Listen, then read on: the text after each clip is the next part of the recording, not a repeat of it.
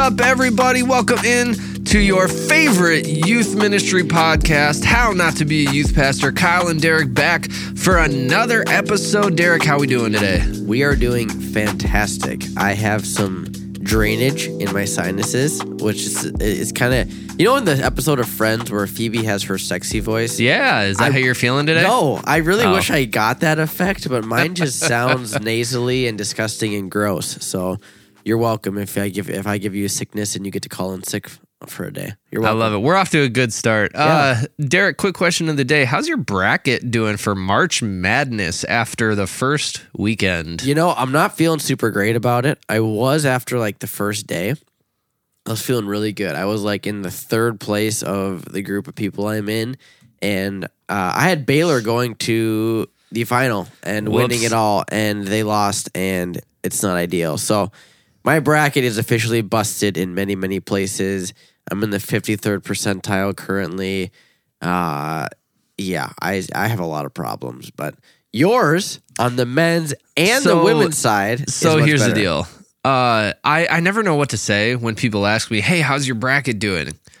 Because listen, ESPN's got like a one million dollar prize if you fill out a perfect bracket, Yep. and I don't know what your odds are. If like you fill out a bracket, what the odds are of it being perfect? It's not great, obviously, because nobody's ever done it. One But- person I thought I feel like has done it. Really? I think so. You you, you, keep, you I, keep there's no up. way. Uh, but I do know that your odds are 10 times more likely to get a perfect bracket if you fill out 10 brackets instead of just one. This is true. And so I always fill out like eight or 10 brackets, and all of them suck.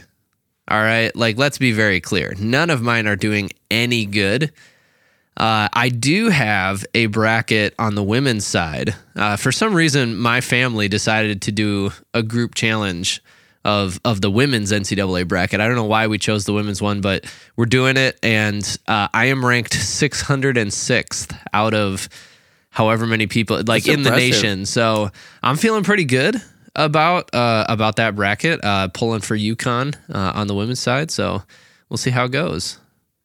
we have never had a perfect bracket to your to your point, but there was a guy from Columbus in 2019 that predicted the first 49 games of the tournament correct.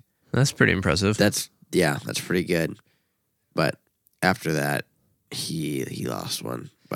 I feel like a million dollars for a perfect bracket's not enough right now. Like I, I feel like maybe maybe just because of the current state of our world, but I feel like for such a feat, a million bucks seems too small. Yeah, like should should that number be going up with inflation? Is You that would what you're think, you would think, but at the same time, you're all you're doing is filling it out. Which would know, you rather have, a million dollars or free gas for a year? free gas for a year? I, I should That's what do. it I feels should do like. the math though. I don't. I don't. I feel like I don't drive enough for that to happen. Uh, let's be very clear. Nobody's spending a million dollars on gas in maybe their lifetime, let alone a year. But it's it's, It's a sentiment, hilarious. though. It's Yeah. hilarious. Oh no. Uh, anyways, yeah. As I hope that uh, all your brackets out there, if you're listening to this during March Madness, I hope your brackets are doing a lot better than ours. That's for sure. And if you're not doing March Madness, I hope your bracket's doing really well too. Well, it hasn't been busted. Maybe they've That's true. maybe they've figured out that if they if you don't fill out a March Madness bracket, you don't experience the Technically- disappointment They're still in the running for it then. for a perfect bracket. Yeah, and the million dollars. If you fill it out retroactively, I feel like that doesn't count. well, There seems to be an unfair advantage there. it's debatable. We'll have But- to talk to the committee about it. What committee? Like the at ESPN, like the people that give Whichever out the whichever million dollars? committee is is policing Calvin Ridley, we'll talk to that committee. Oh, because, too soon. dude. Poor guy. Too soon. Poor All guy. right. So enough about our sporting interests. Uh ministry. Ministry. You want to talk about some youth ministry? We today? probably should. It is the title of our podcast. It is why we are here today. Other than the fact that we're sharing some delicious donuts, but we probably should talk about ministry related donuts things. and ministry. yeah. That's true. So today we are going to talk about uh, something that our students hate us talking about. Yep. But we love to talk about it. we're being honest. Well, I shouldn't say we love it. there, there's there's a little bit of enjoyment about talking about it. I would say. Okay, but part of honestly, there are different things with youth ministry, and and I feel like you know any parent can relate to this as well. Like if I have an opportunity to embarrass a kid or make Yeah. them squirm a little bit, like Yep. I find enjoyment in that. Like, oh, you're uncomfortable, let's lean into this. Yes, and especially you. That's your personality in a general. hundred percent, yeah. And do you want to know what one of those topics is? Sex. we did not plan that. No, we didn't. Uh, that I. it's, it's just our chemistry just flowing. obviously. Um, we're going to talk about sex today because youth ministry, and and we really should have had a good friend of the show, Derek's wife, on, on this good friend of the show. Great friend of the show. I hope. Yeah, she, she, Um, we listen to it sometimes. She listen. She actually listens to it a fair amount, which more than a fair amount. She listens to it a pretty good amount, which I'm I'm kind of surprised by. She must like me. Honored, maybe. Yeah, honor would probably be a good good word. She's she's a good friend of the show. Good friend of mine as well. I sure hope so. Uh, but she has she did a senior project. Yeah, uh, in college, uh, kind of on you know how youth ministry talks about sex the church in general. and the church in general, Yeah. and and so one of her findings, if if I can be so bold as to sum up her entire senior project in like three words, um, we suck at it. Yep. Yep. so- that's very very astute.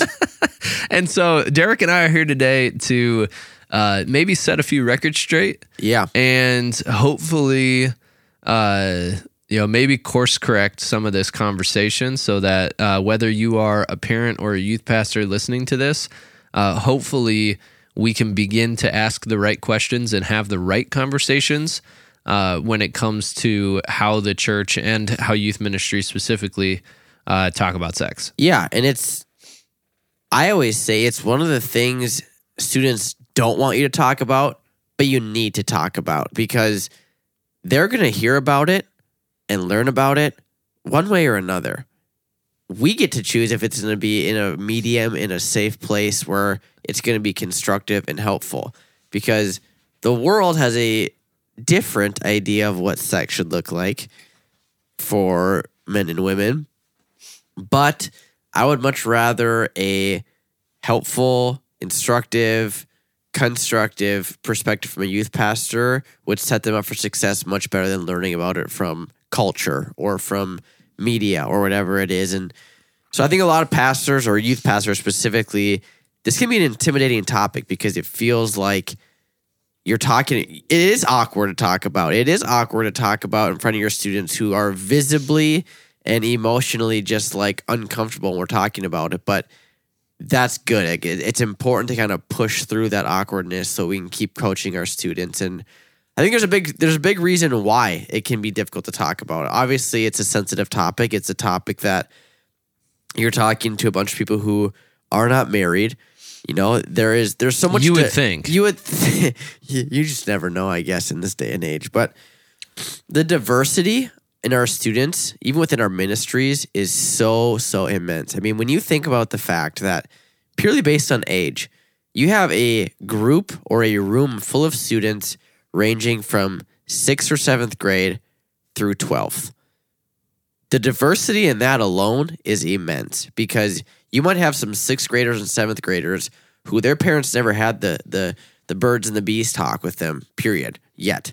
And then you have the 12th graders who they had the talk and they're experimenting within that talk frequently like that diversity is very very difficult to to manage just because if you just talk to the sixth and seventh graders and don't even address this topic, then you're not being able to coach those 12th graders. But at the same time, if you just dive into these super intense topics with the, like knowing your 12th graders understand, your sixth and seventh graders are going, what the heck is going on?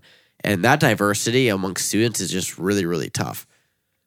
Right, absolutely. And there's terminology uh you know struggles too. You have to figure out where where's the line of of what terminology I should say and what I shouldn't say. Uh you know, you don't you don't want to shy away from you know words like sex or porn or we I mean we raise money for missionaries that are uh, helping to fight human trafficking. And, you know, occasionally I will refer to it as sex trafficking from the stage. And, Yep. you know, being willing to, uh, you know, use some of that vocabulary, but at the same time, you don't want to be vulgar or grotesque Right. or, you know, something like that as well.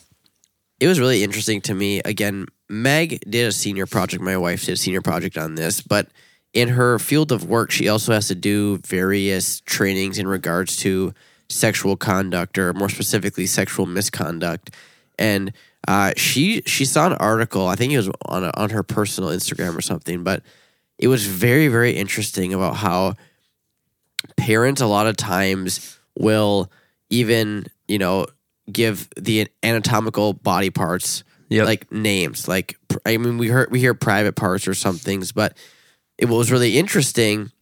This article is all about call the anatomy what it is. Don't shy away from the actual word because there's a there's a, a, a situation that happened where there was this elementary student who was being sexually abused by her uncle.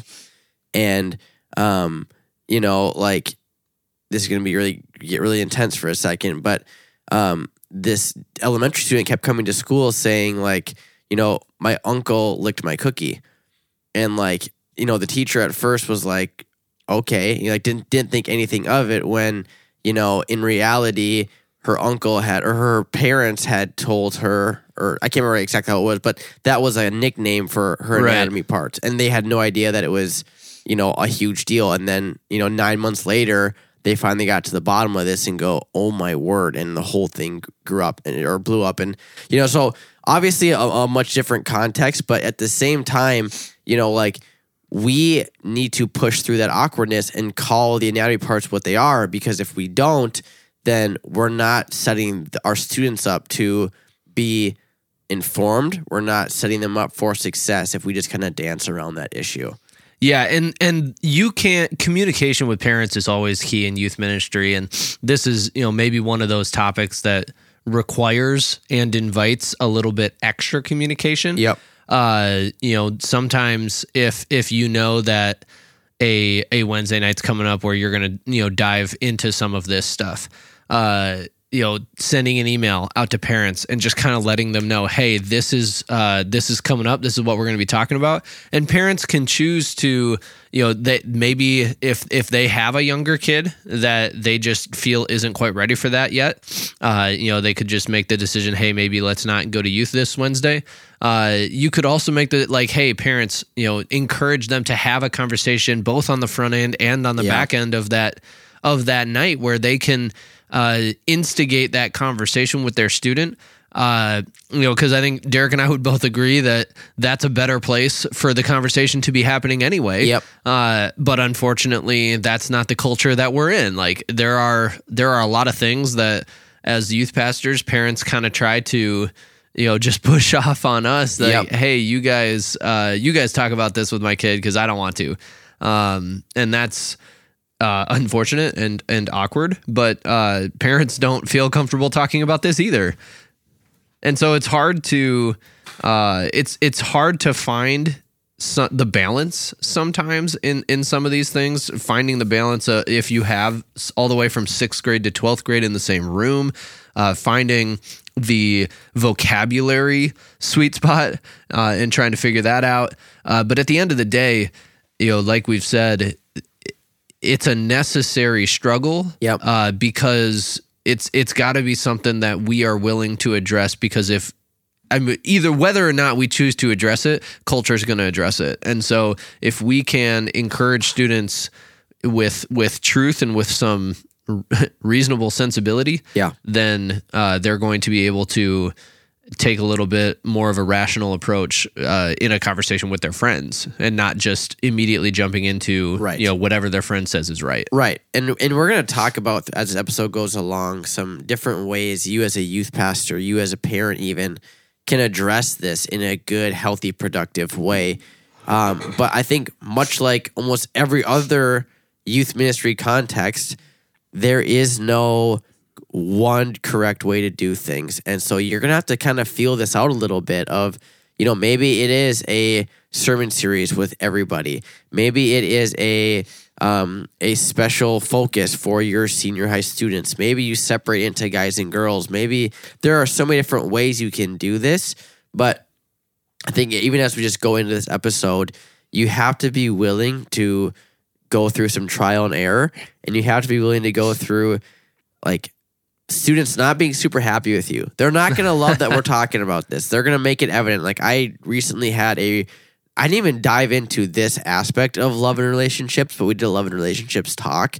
And afterwards, it just so happened that I was kind of taking an intake survey of what students have been liking, what they haven't been liking. And like everybody was like, don't talk about love, it's awkward.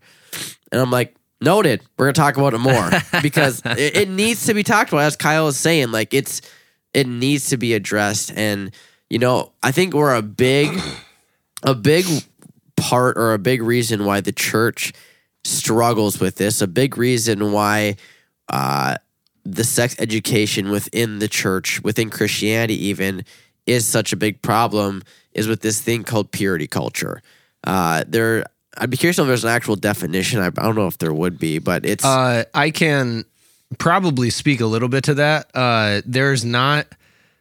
There's there's a there's not a definition of purity culture, but I think that most people would trace purity culture back to, uh, and not to just pile on the guy, but Joshua Harris's book, I Kissed Dating Goodbye. Yep. Uh, most people in church circles would point to that book as one of the you know real big sparks for Yeah. purity culture. Yeah, and as we're gonna discuss here, maybe not a good spark, maybe not a a, great thing that happened.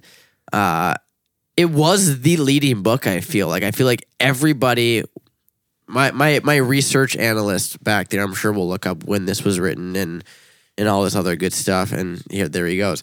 But this was a book that was uh, floating around church cultures and, and church worlds for a while and i feel like it was the book that everybody read.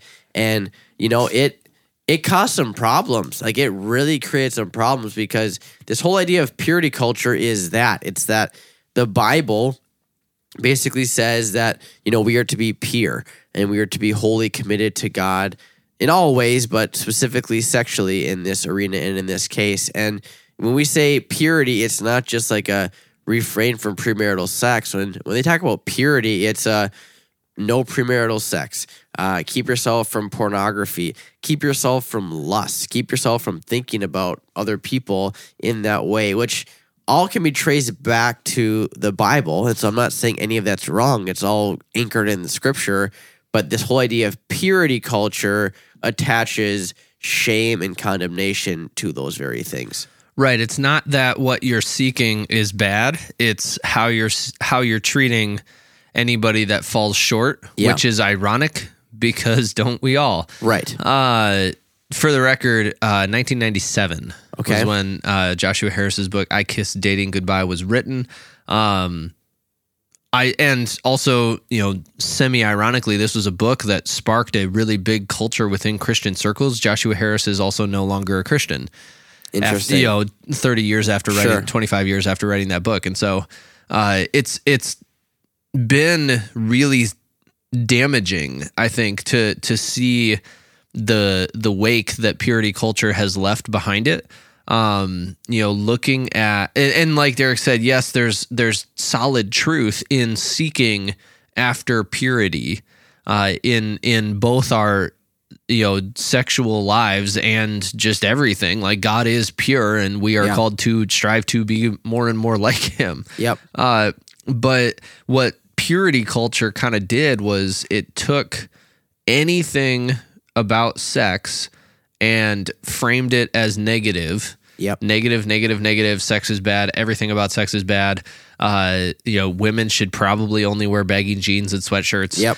Uh, and then all of a sudden you get married and now sex is awesome Yep. and, and it's this it expects you to f- just flip a switch Yep. when you've been told for you know 5 10 15 20 years Right. that this thing is bad and then all of a sudden overnight you flip the switch and now it's good Yep. uh, that's not easy No, no, and it, it it's it's interesting how how anchored this idea of purity culture can really get. Uh, what's the word I'm looking for? extrapolated. Like I was talking to our kids pastor here this last week, and she went to a Christian school, and the girls were not allowed to participate in sports because when they ran and did things physically, their body parts moved and it would cause some of the boys to stumble. And Wow. all- all- and- and so, you know, you think about that and just think about one lawsuit in today's day and age like that would you know with title ix and everything else that's going on that would be a problem. But you you think about you know you, and i'm gonna kind of jump off on a rabbit rabbit trail here because that's what we do here. You know it's that is true. it's not just a purity culture thing I, where it's just everybody is equally this way. It almost kind of picks on women a little bit as if if they don't you know take care of themselves and it causes men to stumble it's their fault and not the man's which is a problem Right. Uh, two things here. First of all, super dumb story, but I like uh, dumb stories. I know that's kind of what this podcast is about. naturally So I've got a former youth student that is currently in college. Uh, he'll be wrapping up school this spring. Uh, you know, studying to be to go into ministry. Poor soul. And he, uh, I was gonna send him this podcast episode, and now I can't because you just called him a poor soul. Uh, but he, what he did was, so he he is currently engaged.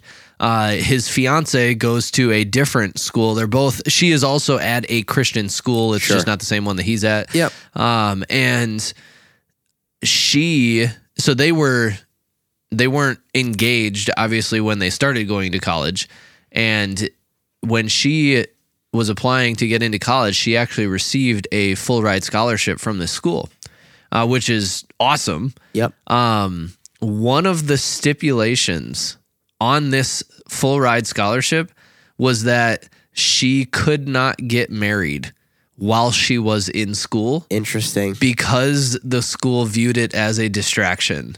nice And she also obviously was also not allowed to live off campus. Uh, you know, because they had to make sure that like they didn't secretly get married and then she was living off campus and just didn't tell the school. uh, and so and I when I first heard that, and so they're like this couple is basically just engaged for like a year and a half because Wow. they have to wait for her to graduate. Wow. Uh, it's it's it's it's uh it's interesting. Yeah. that's for sure. Yeah. But uh, yeah, I th- I think we can uh, agree, and we could probably talk for a long time about how uh there are a lot of really stupid rules out there. Yep. Um, but I we just had our high school Bible study, you know, this past Sunday night, and we were talking through uh, First Timothy chapter two, which there's a lot of really controversial stuff in First Sure. Timothy chapter two. But uh, one of the things it talks about is is it refers to women should dress modestly, and uh, we were talking about like you know that gives you the image, like I said, that women should just wear baggy pants and Yep. and a sweatshirt and maybe a burlap sack and that's just probably the way that it should go but at the same time you know, you know that that seems to indicate that if if a woman dresses immodestly causes a man to stumble Yep. it's her fault Sure. and that's what purity culture runs with runs with. Yeah, Yeah. yeah, it doesn't walk with it; it runs with it. Yeah.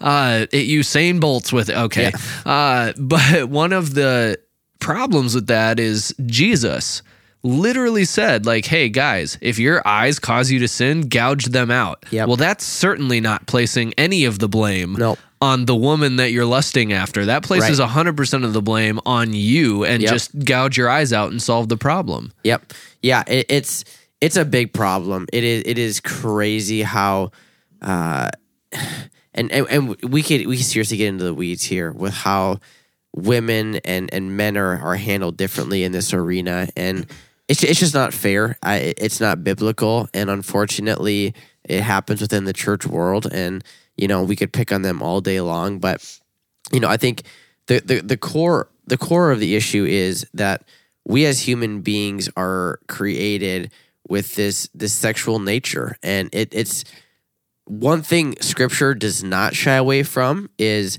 is talking about it. You know, you you talk about. Um, like Songs of Solomon, we mentioned, is not a Yeah, book. we're about to do a series with that with our youth. Yeah, we are. we are. Y- you know, it, it's like when you actually look at like what that book is trying to accomplish, it, it's really not about sex at all. It, it's more so about the love that God has for His people and His church. Um, but what does He use as a as a metaphor, if you will? Like it's sex, and, and and so like we as human beings are created with these sexual desires, which are inherently good things, but they also, I think, the reason why the Bible talks about being careful with it is because it gets really messy really fast. And so, again, in the church world, that gets twisted, and we just say sex is bad, sex is bad, sex is bad without sharing the why. Like, why? Why do we think God's Yeah. word says this? Why is it important to save yourself for marriage? Why is it important to not do all these things? And that is where the church just struggles. And so you kind of alluded to it earlier, but Meg, my wife, uh, she grew up in a purity culture mindset. You know, she she grew up in the Bible Belt, and it was very much a, you know, if you if you mess up sexually, like, like you're done for. Like Yeah. we're, we're we're gonna we're gonna beat it out if you not literally, but like it's it's aggressive. You know, it is very very aggressive, and you know she we got married. You know, the year before her senior project, and so. There were things now that we're married and now that we can engage in sex there were things she was still struggling with from her past that that were coming up even now being married so she kind of dove into this and one of the staggering things that she's that stuck out to both of us was she interviewed a bunch of different people that were currently married and asked them a bunch of questions but one of the questions was do you still feel shame when it comes to having sex? And the number of people that answered yes was alarming. Like so many people still struggle with feelings of guilt or shame. Like, I feel like I'm doing something wrong. I feel like we shouldn't have done that because let's be honest, the Bible isn't super, super descriptive of what's quote unquote right or wrong. And so, you know, you kind of got to start figuring out what does the Bible say is right or wrong in this arena. And it was it was just very very interesting, but you know, it what what just we we kind of address what we talked about is we need to do a better job as a church of debunking purity culture and just getting back to what the word says and explaining why the word says this and why if you mess up this is some of the hurdles you're going to have to overcome. But at the same time something we can probably talk about for a little bit here is we pedestalize sexual sin. You know like it, it, if you're an alcoholic or you know if you um, beat your spouse or if you beat your kids that's bad stuff. But you know if you're gay if you have premarital sex if you watch pornography it's almost like these sins now are bigger than all the ones i just mentioned So I'm gonna I'm gonna disagree with a caveat on one of those. Um, yes I w- I agree with everything you said within the context of youth ministry. yes All right, let's let's start there. But one of the things that I have noticed as as we shift a focus to just churches as a whole, sure. Yep. I would actually argue that premarital sex has become a like almost almost a minor sin. Oh sure. Because there are I mean there are people like there are churches that don't even bother to explore like hey I have this volunteer that's on our worship team that is definitely living with his girlfriend yep. and nobody cares. Yep. You know why is it that nobody cares?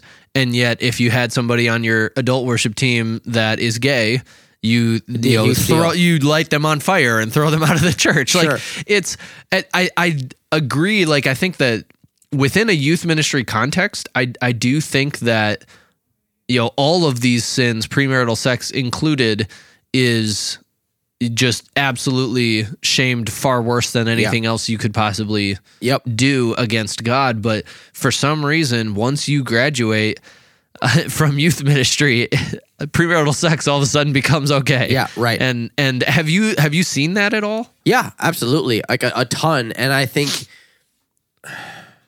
there's there's all so I think now we're getting to the stage of justification, right? In, Right. in a world where well, the Bible isn't the Bible was written two thousand some years ago. And so like it's it's a different world right now and all the rest of this stuff. And you know, it's you. you I, I want to hear your thoughts because you you, you just Derek and I, up Derek and I have, uh, we're what, like this is episode like 33 or something, something like that. Yeah, Um, we could like pull up Spotify and look, but that's just we're too lazy for that. Facts. Uh, we've gotten to the point where like we have plenty of nonverbal communication that we do. Uh, we we would have to change all this if we ever started video recording Yep. ourselves.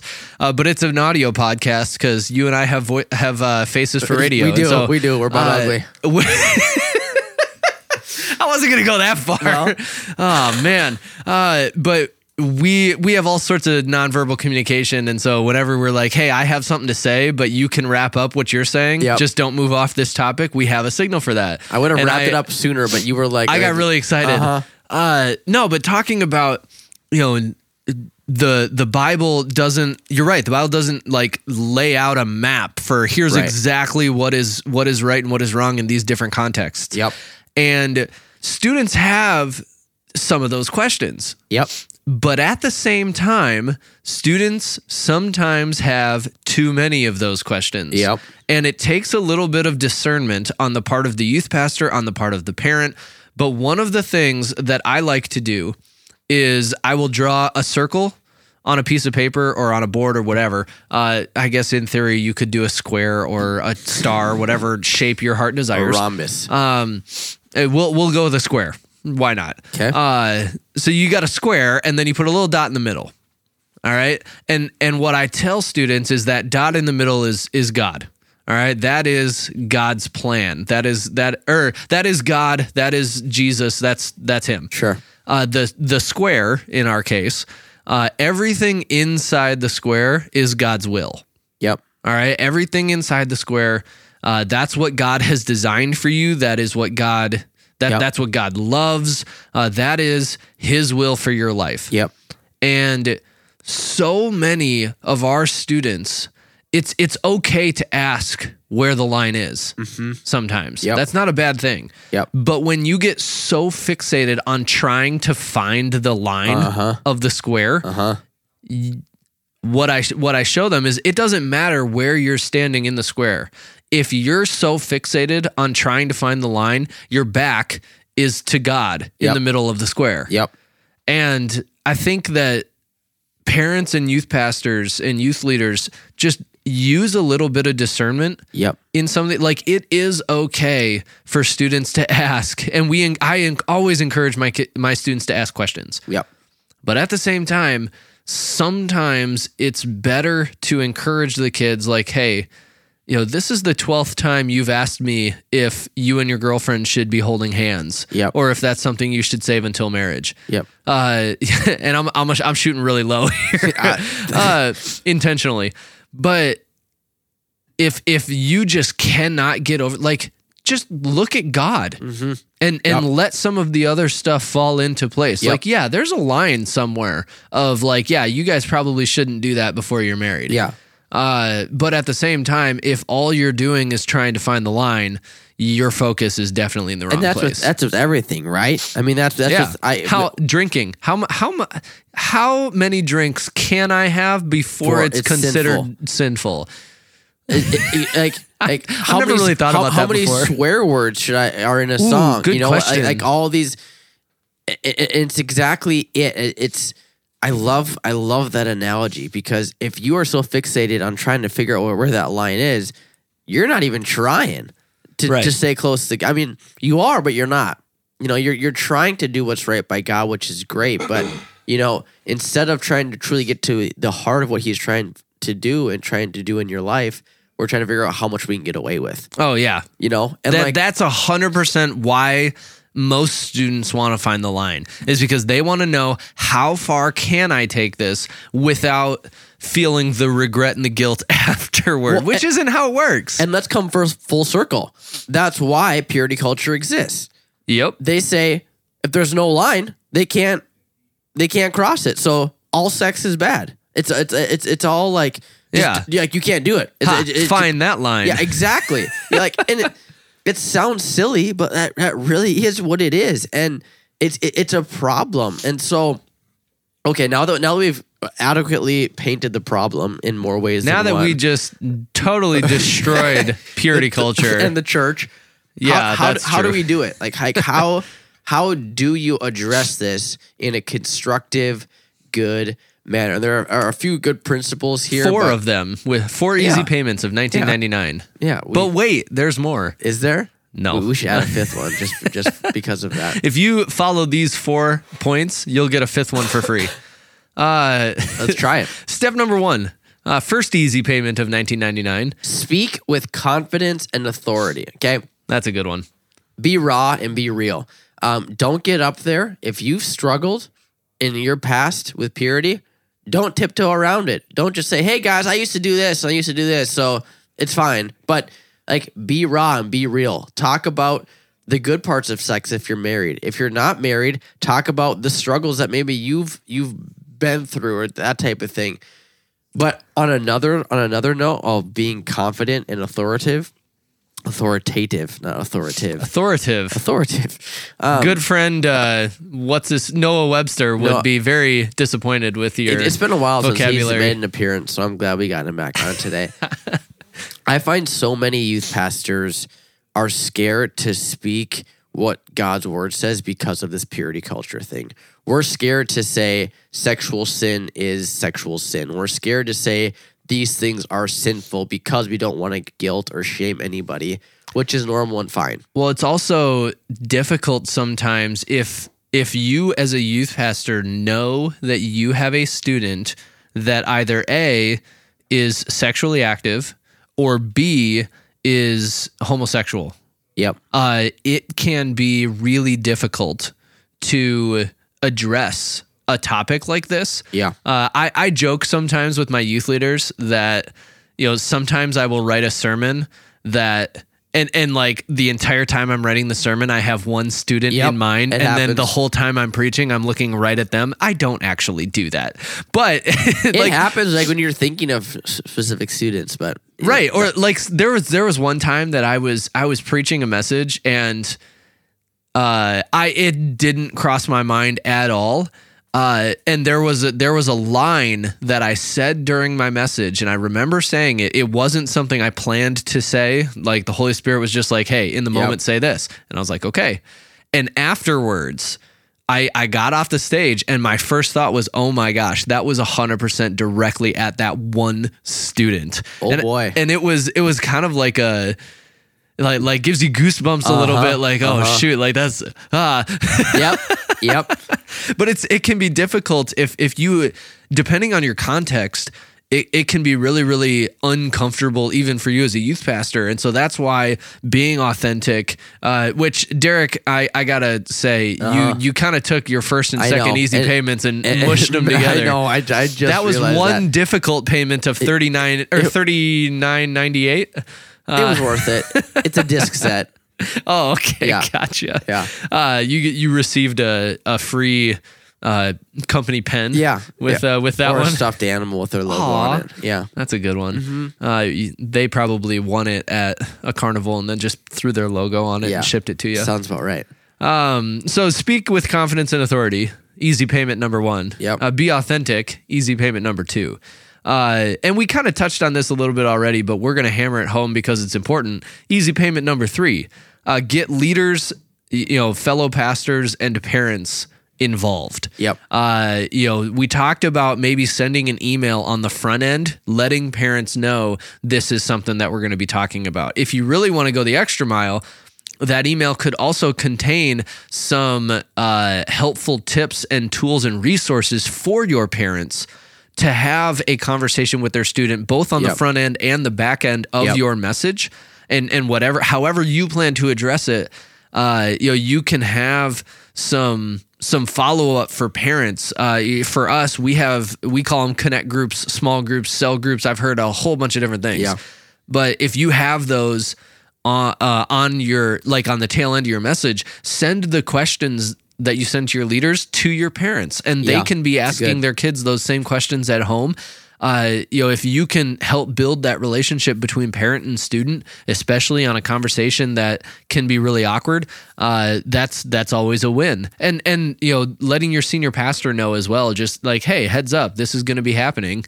Uh, that can be really helpful uh, as well, just just to keep them in the loop uh, in in what you're doing. Uh, I always like to let our senior pastor know if there's ever a possibility he's going to get a really angry email Thursday morning. Yep. Um, usually doesn't happen, but you know, it's it's Yeah. nice that Yeah. he's in the know. Yeah.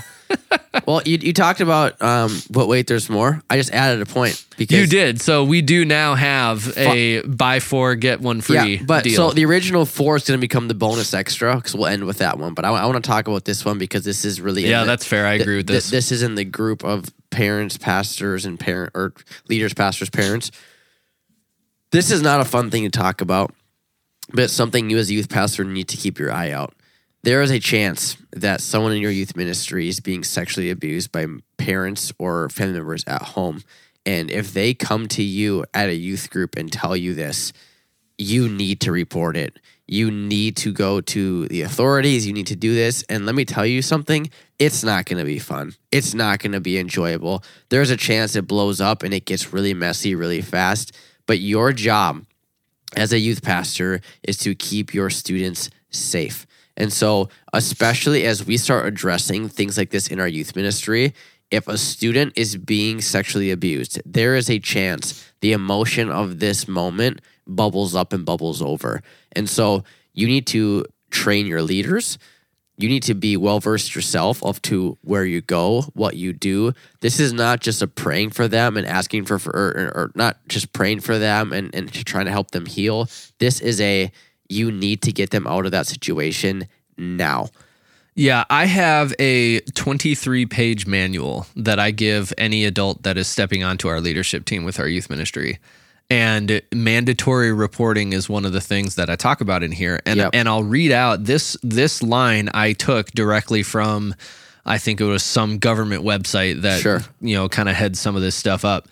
Uh, but what I, what it says is, you know, it, as a leader in our ministry, it is your responsibility to report any known or suspected instances of child abuse or neglect, or any intentions of students to harm themselves or others. Yeah. like that. That line is word for word from whatever government website I took that from. And How, lo- how's that for citing sources? I, I like that a lot. Um, and I like suspected in there. Right. And You know? and what I tell our leaders is it is, you know, it is not your job to follow up on these things, right? That's that's the You're not driving to the student's house and confronting the parents or anything. no, that sounds like a bad idea. Uh-huh. Um, you know, that's that's part of that five percent of my job that sucks. You Yeah. know, but that's that's part of my job. Right. Uh, you know, I'm the one that follows up on this stuff. Uh, it's also I also tell our leaders like it is the burden doesn't have to fall on you to try to figure out again where that line is.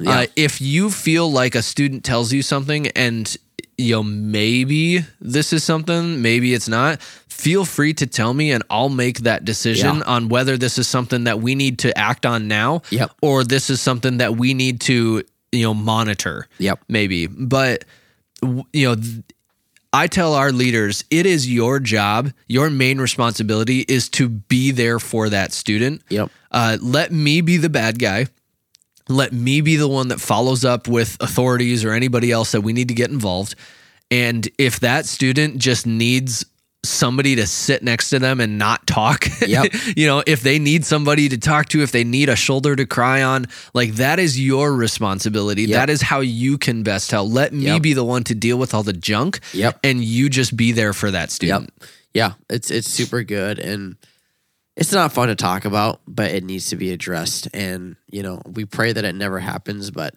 it's good to be prepared if it does. And so yeah, that's that's your number your number 4. But Kyle, the last one, the the- Bonus. the, the true true value of your four disc bundle with the extras. if you if you do pay those four easy payments of 1999 uh-huh. the the fifth one is free Do you, know And- what's, do you know what's depressing? When, when we were watching TV back in the day, it was 1999. Now it's like 39.95 because of Yeah, inflation. Like- that's like true. th- these installments are are going up.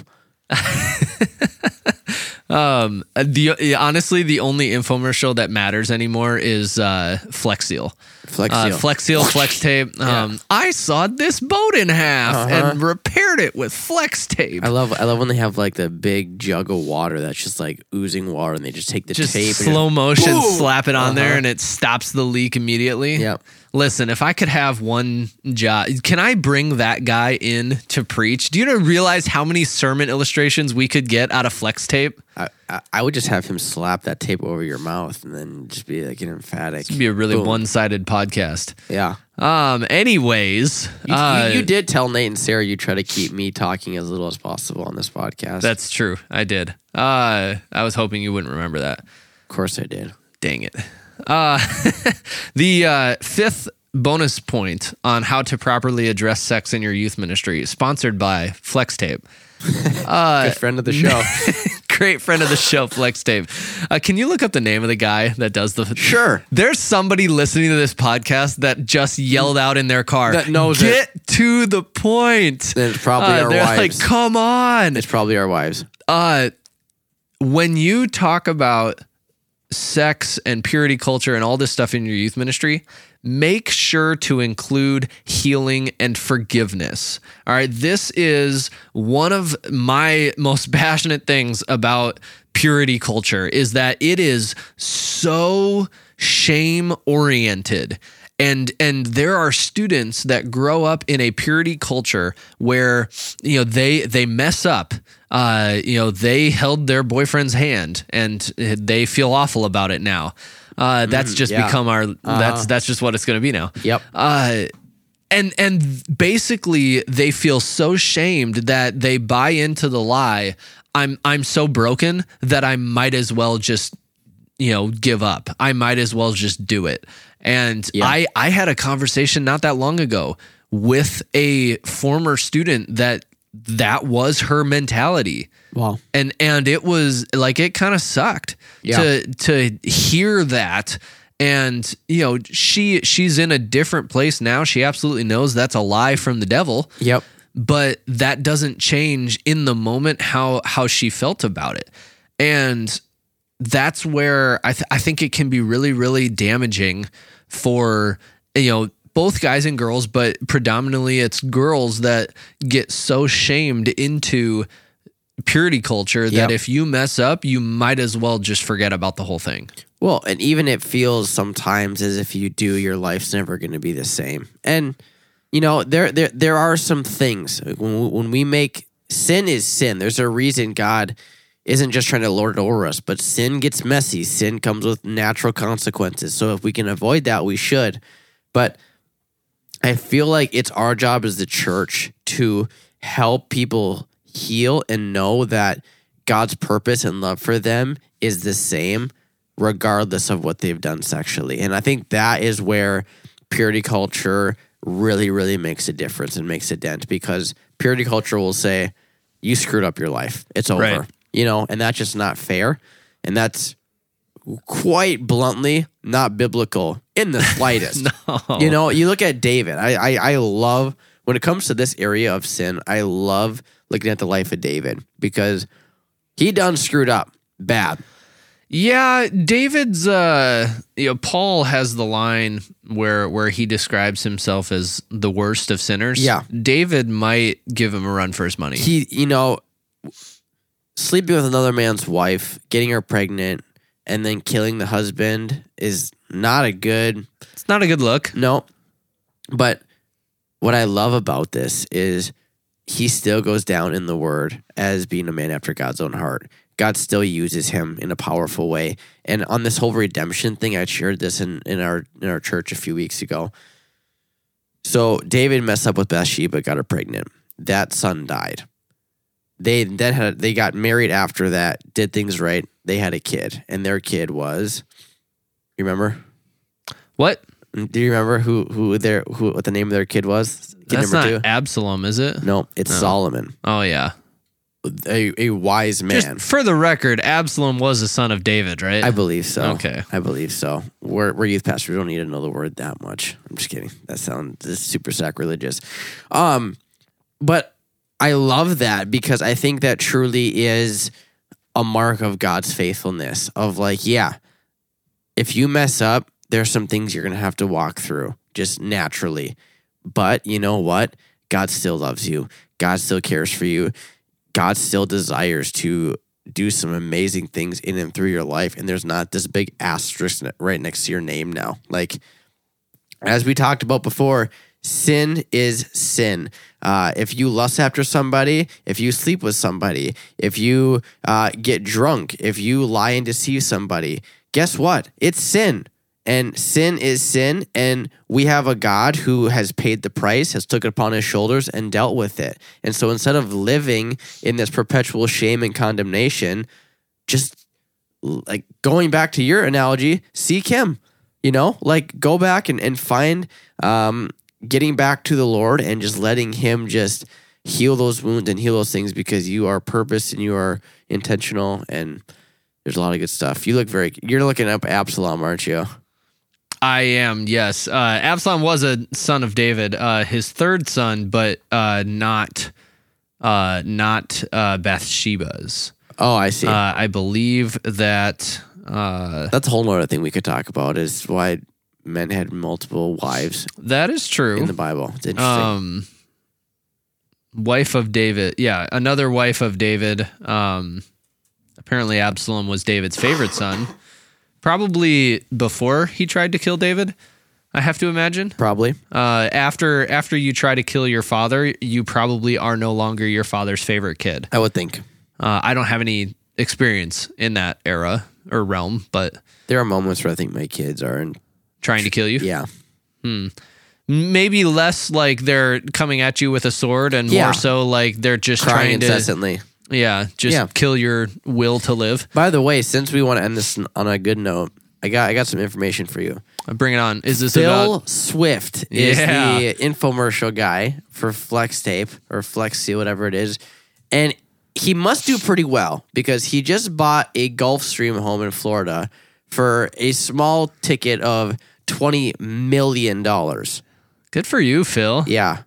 Phil, I, I was kind of hoping his home would be built in Flex Seal Ah, that would have been awesome. because his house would be indestructible in Yeah. that case. But That is true. it wasn't. It was really nice.